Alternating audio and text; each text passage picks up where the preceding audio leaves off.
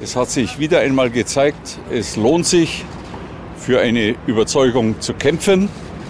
Diese klare Übereinkunft, die in allen drei Punkten, die Sie gleich hören werden, meiner Vorstellung entspricht, erlaubt mir, dass ich das Amt des Bundesministeriums des Innern für Bau und Heimat weiterführe. Das Handelsblatt Morning Briefing von Hans-Jürgen Jakobs. Guten Morgen allerseits. Das tagelange Befindlichkeitsschauspiel der Union endet als Happy End in der Qualitätsklasse eines schlechteren Doris Day-Films. Der staunenden Öffentlichkeit wird nun das Wunder verkauft, der irrlichternde Horst Seehofer sei nach all seinen Quer-, Luft- und Beinschüssen quasi der beste Innenminister, den Angela Merkel haben kann. Dabei hatte der Bayer noch kurze Zeit, bevor CDU und CSU zum Asylkompromiss fanden, wild fabuliert, er lasse sich nicht von einer Kanzlerin entlassen, die nur wegen mir Kanzlerin ist. In jeder normalen Firma wäre ein solcher Mitarbeiter wegen fortgesetzter Illoyalität fristlos entlassen worden.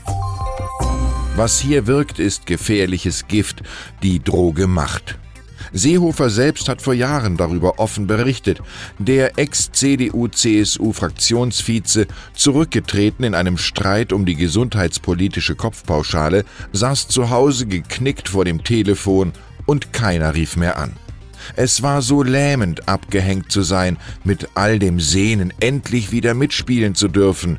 Dieses Gefühl will sich der CSU-Chef offenbar, solange wie es geht, ersparen und bietet die Pirouette des Jahres. Den Unmut im Volk über solches Suchtverhalten muss die Union als Kollateralschaden abbuchen. Die Einigung der Unionsparteien geschah unter dem Eindruck des drohenden Machtverlustes durch Selbstbeschädigung.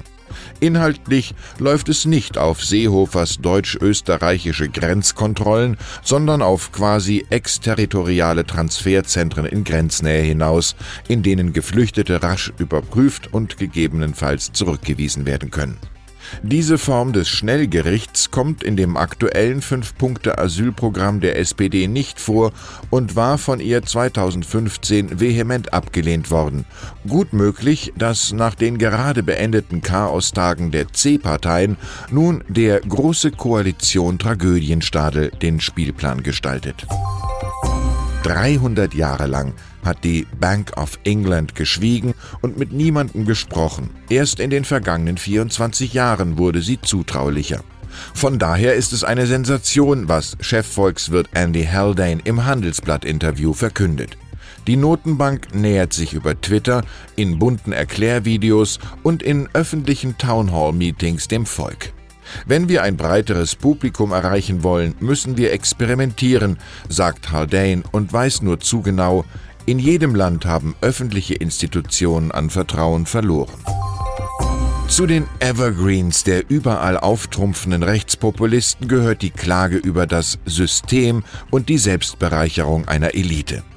Nun jedoch stellt sich heraus, dass im ultrarechten Lager die Fraktion Europa der Nation und der Freiheit ENF im EU-Parlament 2016 fast 478.000 Euro zu viel an Spesen abgerechnet haben soll. Es geht um mehr als 230 Flaschen Champagner, Menüs zum Preis von über 400 Euro pro Genießer und um teure Weihnachtsgeschenke. So hatte die Französin Marine Le Pen den Gesinnungsfreund Matteo Salvini aus Italien, dort heute Innenminister, offenbar im Restaurant für 401 Euro pro Person üppig versorgt. 544.000 Euro sind von der ENF zurückzuzahlen. Zwei Fonds aus Asien wollen Zukunftstechniken so richtig populär machen. Es treten an der japanische Softbank-Gründer Masayoshi Son, Fondsvolumen 100 Milliarden Dollar, sowie der chinesische Staatskonzern China Merchants Group 15 Milliarden Dollar, der auch als Ankerinvestor beim anstehenden Börsengang des Smartphone-Herstellers Xiaomi fungiert. Klingt alles nach Kampf der Giganten und nach europäischen Standortproblemen. Von gleichgelagerten Fonds auf diesem Kontinent hat man wenig gehört. Ich wünsche Ihnen einen einträglichen Start in den Tag. Es grüßt Sie herzlich Hans-Jürgen Jakobs.